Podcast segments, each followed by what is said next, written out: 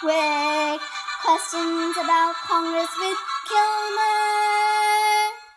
Hi, this is Representative Derek Kilmer from Washington State's 6th District, welcoming you back to my podcast called Quick Questions About Congress with Kilmer. Today I'm sitting down with Washington State's very own Representative Dan Newhouse from Washington's 4th District.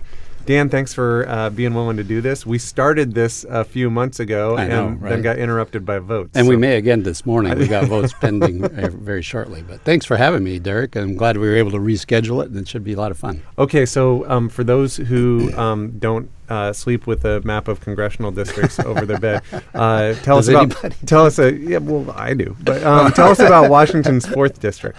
Washington's 4th District, essentially, what I tell people that aren't familiar with the state, um, that it's the central third of the state of Washington. So it's, it's east of the Cascade Mountains from Canada to Oregon. So, but the, the middle third of the state, it comprises eight different counties. Uh, seven full counties and then part of Walla Walla County, but it's a it's a long strip of uh, Washington State, fully a, I, don't know, I haven't measured in, in square miles, but uh, about a third geographically of the state of Washington. Other than its fine representation, what is Washington's fourth district known for? Well, absolutely, and and history goes way back of fine representation from the fourth district, actually. But um, as many people know, Washington State is a huge agricultural powerhouse, and a, lot of that production actually comes from the fourth district. You know, we've got the Columbia Basin, we've got the Yakima Valley, we've got north north central part of the state. We've got a diversity of crops and livestock that are grown in central Washington. Uh, I, I tell people everything from A to Z and everything in between uh, we raise in central Washington. We've got milk cows, beef cows, uh, beef cattle. We've got forestry products. We're the leading producer in apples and potatoes and hops and cherries. Um, we've got asparagus, just all kinds of things that uh, Washington is known for ha- come from the Yakima How Valley. many of those products do you grow?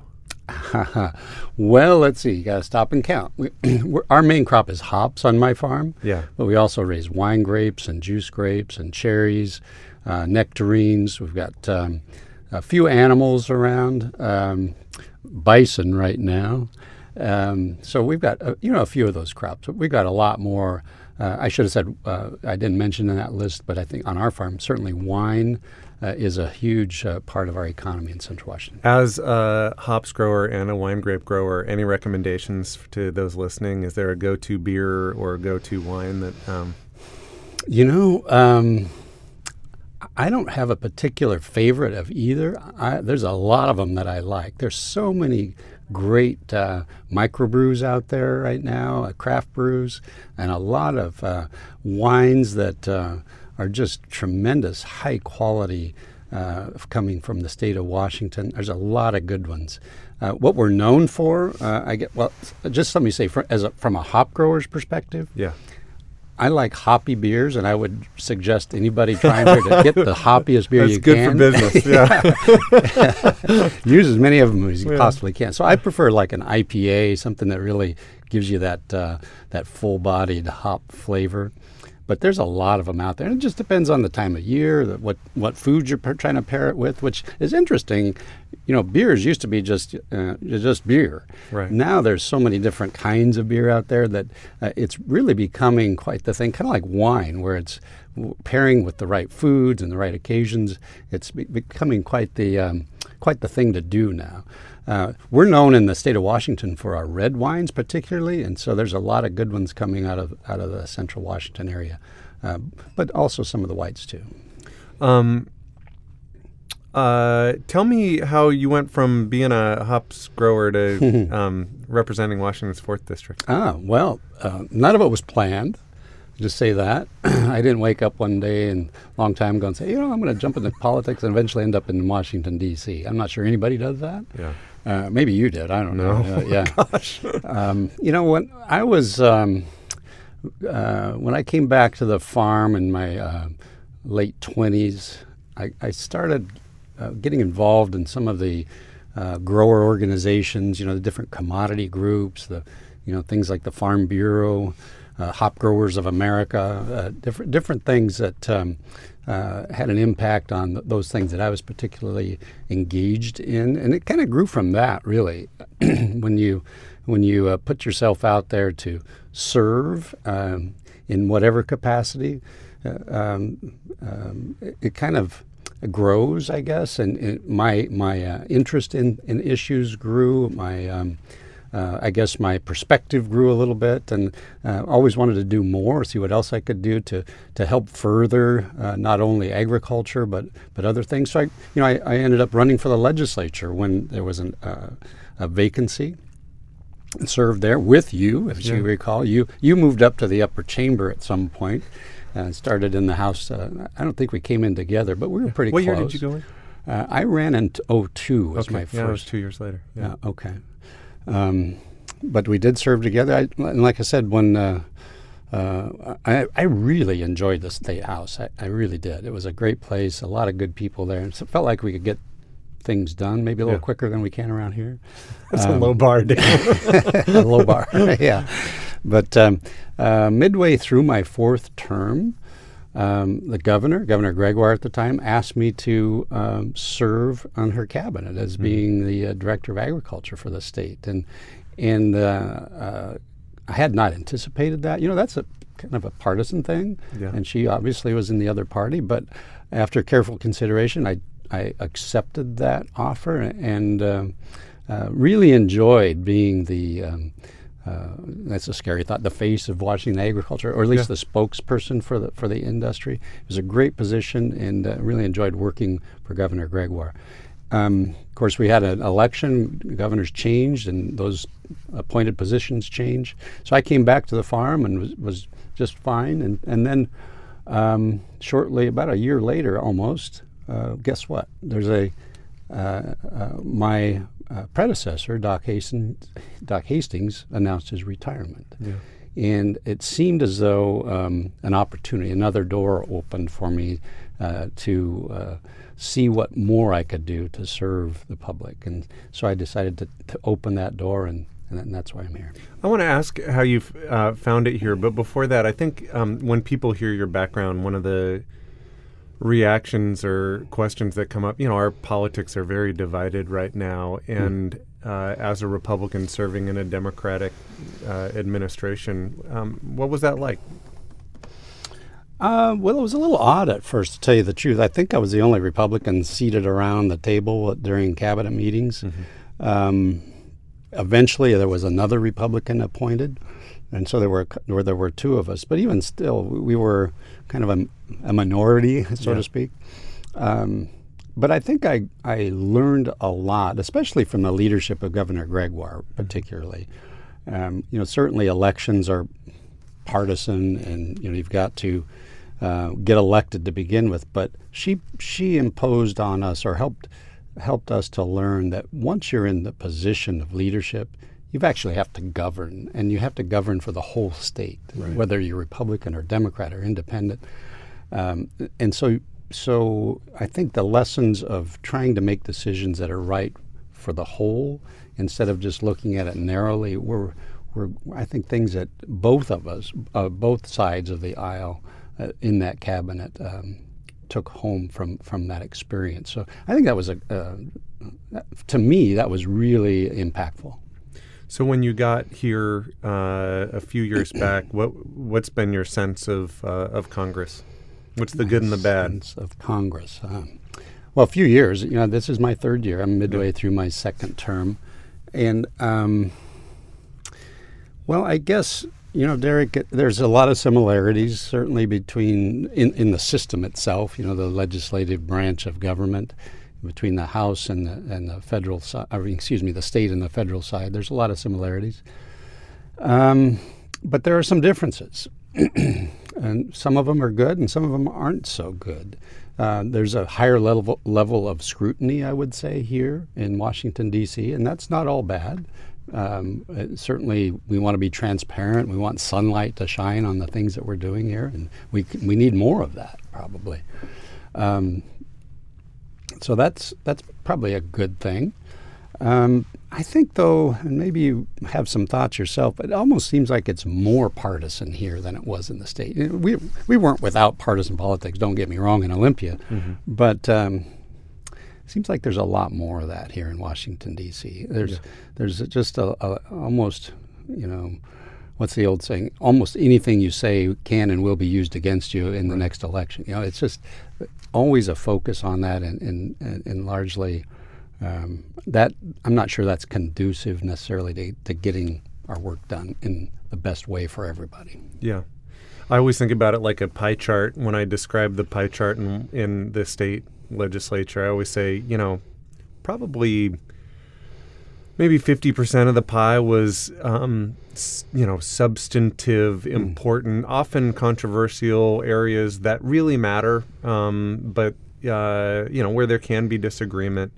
Maybe 40% of the pie was suspension bills, things Yeah. that there was general agreement on relatively non-controversial, not Sure. hugely impactful, but they matter to somebody. Yeah. And then 10% was kind of political bull. Mm-hmm. Um, here, I think the pie is a little out of whack, or more than a little out of whack, Mm-hmm. Because. I, I think that the slice of the pie that is political bull is a, a lot bigger, lot here. bigger. Yeah, yeah.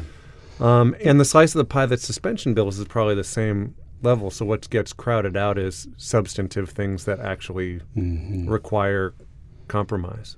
Yeah, and that's that's unfortunate, really. You know, the uh, a lot of people will um, criticize Congress for saying all you guys do is fight and can't ever get along, and you know that's that's true. We do uh, express our opinions to each other, eh, but you know we're supposed to do that, and we're we're we're supposed to be the kind of the point counterpoint. What's what's right with something, what's wrong with something, so that we can, I guess, in theory, mold it to become the best thing possible.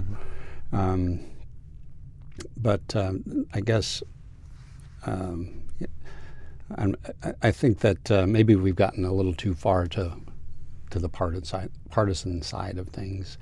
Uh, not to say that we're supposed to always agree. We're not. Absolutely not. And you know that's the system that our forefathers put together here. That that we shouldn't always agree, Yeah. and and that uh, and the majority of the whoever holds the majority, the, the opinions and ideas, you know, that's the reflection of the American people at the time, and those should prevail.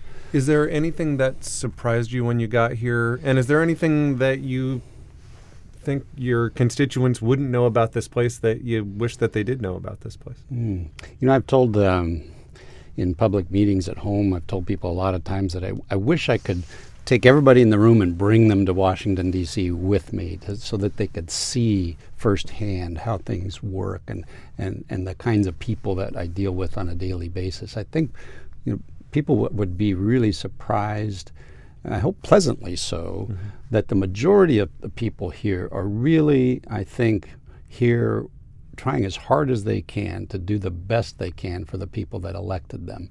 And whether we agree with them or not, um, that that's kind of beside the point. I think that the quality of people here, uh, which isn't always apparent in the news stories that you see even recently, but the majority of people here are high quality, uh, good individuals, um, and like I said, with the best of intentions for our country. Yeah, um, I I think that's a big reason why we decided to do this podcast because I m- most frequently when I'm home, I think a lot of people ask, "Gosh, you know." We're so sorry that you have to go work with Yeah. all these knuckleheads. And what I always say is, you know, listen, there are some knuckleheads, but there's, you know, but surprisingly, there's a bunch of people, a lot of whom you've never heard of, that aren't Right. household names, that are actually pretty good people with Yeah, really good hearts and good minds and Mm-hmm. you know maybe differences in terms of priorities or approaches politically Mm-hmm. but um uh, here for what's probably the right reason Yeah, and I think you know we have a very diverse country. A lot of a lot of differences between one end of the country to the other, or urban versus rural, or uh, whatever whatever uh, difference you want to want to focus on. Um, and so people come here with uh, perspectives and opinions and and ideas of how best to represent their constituency, uh, they come they come to those conclusions very honestly. You know, they're uh, they are a product of their district, and so it's kind of an interesting thing when you put all of these people from all these diverse backgrounds and in areas of the country together and kind of stir them all together and see what you get Mm-hmm. uh, in in the um, uh, in the final uh, analysis of different bills and legislation that are passed. But you know that's that's the the beauty of our system. Any issues here that you think should get more focus than they do? Issues uh, that should get more focus. Um, yeah, actually there are. Um, uh, we have, um, and, and I think both parties are guilty of this. It's real easy to ignore the, the 800 pound gorilla in the room. W- one particular thing that comes to mind is the national debt. And so uh, we have, it has to be a bipartisan thing in order to solve that. I would call it crisis that's looming. Uh, and uh, we really have to roll up our sleeves and, and get down to business on that as soon as we can. Yeah. Um, I uh, when we do this, I usually ask people about their commute. I have some familiarity with at least a portion of your commute. You but, do? yeah. So, but so when we gavel down at, after last votes, it's like usually noon on a Thursday or a Friday. Yeah. What happens to Dan Newhouse, and what does your commute look like, How, and and when do you get home? Well, if we get done like at noon, I've still got half a day's work left ahead of me um, before I, I get out of here. And just like you, typically I'm uh, on the 640, 650 flight, whatever, out, out of uh, Reagan to Seattle. Um, that gets us there about what 9 9:30 p.m. Pacific time. Um, but then you you get in the car and head home, Yeah. which is what an hour away About or an hour, something. yeah. I, I wait for a couple more hours for another flight that gets me either to Yakima or to Pasco, and then then hop in my car and get home. So typically, I'll leave here at um, 7 p.m. Eastern and get home to my house at about 4 a.m. Eastern. Uh, that's my typical commute, and then you know a couple days to turn around and come back.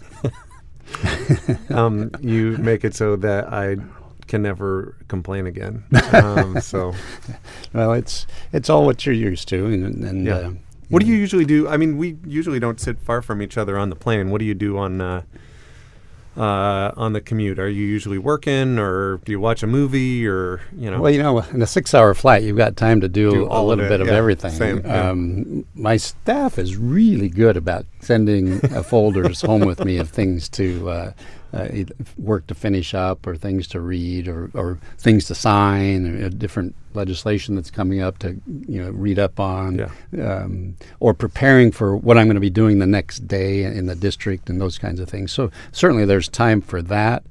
Uh, but you know, we're usually going home, at, and I don't know how, why it is, but in a, in a week here, it seems like it's a lifetime. And usually, by the time I get in that flight, uh, I'm going to during takeoff. This is when it always happens. I usually fall asleep before the plane's off the ground. Yeah. I'll wake up when we're about at uh, flying altitude, and then I can get to work.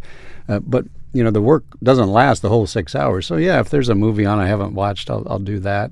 Um, but um, uh, you, you do what you can to uh, pass the time. yeah, when you have a nine-hour commute, Dan. I know, right? I, you know, I, I, I used to I used to try to read a book a week, and that's a little harder to do with this congressional schedule. But Yeah. I, I like to. Uh, if there's a good book that I've, I've I'm into, I'll, I'll have that along with Do you have a book recommendation for uh, folks listening? Well, um, I'm a kind of a history buff Yeah. type person. Uh, So I, I don't know if I can give you any particular books, but I really like the uh, era of the Civil War. Yeah. Uh, that fascinates me. In fact, I think I've been reincarnated. I probably was uh, around at that time in another form, but. Um, and I also another kind of a, a corny goal of mine. I like to read about all the different U.S. presidents and the history, the period of time they served, kind of the dynamic of what you know what brought this country to where it is today, and, and that helps. I really think that you know learning about history helps us understand uh, the present and maybe uh, help us make decisions about the future too. I made it through. Wa- the Washington Post had a podcast called Presidential, and they went through and did a podcast on every president. Oh, really? And, yeah, it was actually really interesting. Some of them, I actually found it much more interesting for the presidents that are you know that you don't know a bunch about. Yeah. Um, The Millard Fillmores of exactly. the world. Yeah. I got to learn an hour about Millard Fillmore. You know, so that was good. Uh, I always ask because um, my very first job was working at something that no longer exists, a video store. uh, so I always like to end by uh, asking about your favorite movies. What's that got to? Oh, video store. Oh, Yeah. yeah. Okay. My favorite movies. I got, you know, I got, I got paid less than minimum wage, but I got free rental stamps. So perks of the job. Well, let's see. Season, you know, it's about Christmas, so a Christmas story. I, I like to watch that. Um, probably, though, what comes to mind first, and this will be. Uh, I, I really like the movie "Oh Brother, Where Art Thou." I Oh, just yeah. think that I really think Great that's music, a, uh, great music, but just a funny, uh, funny story.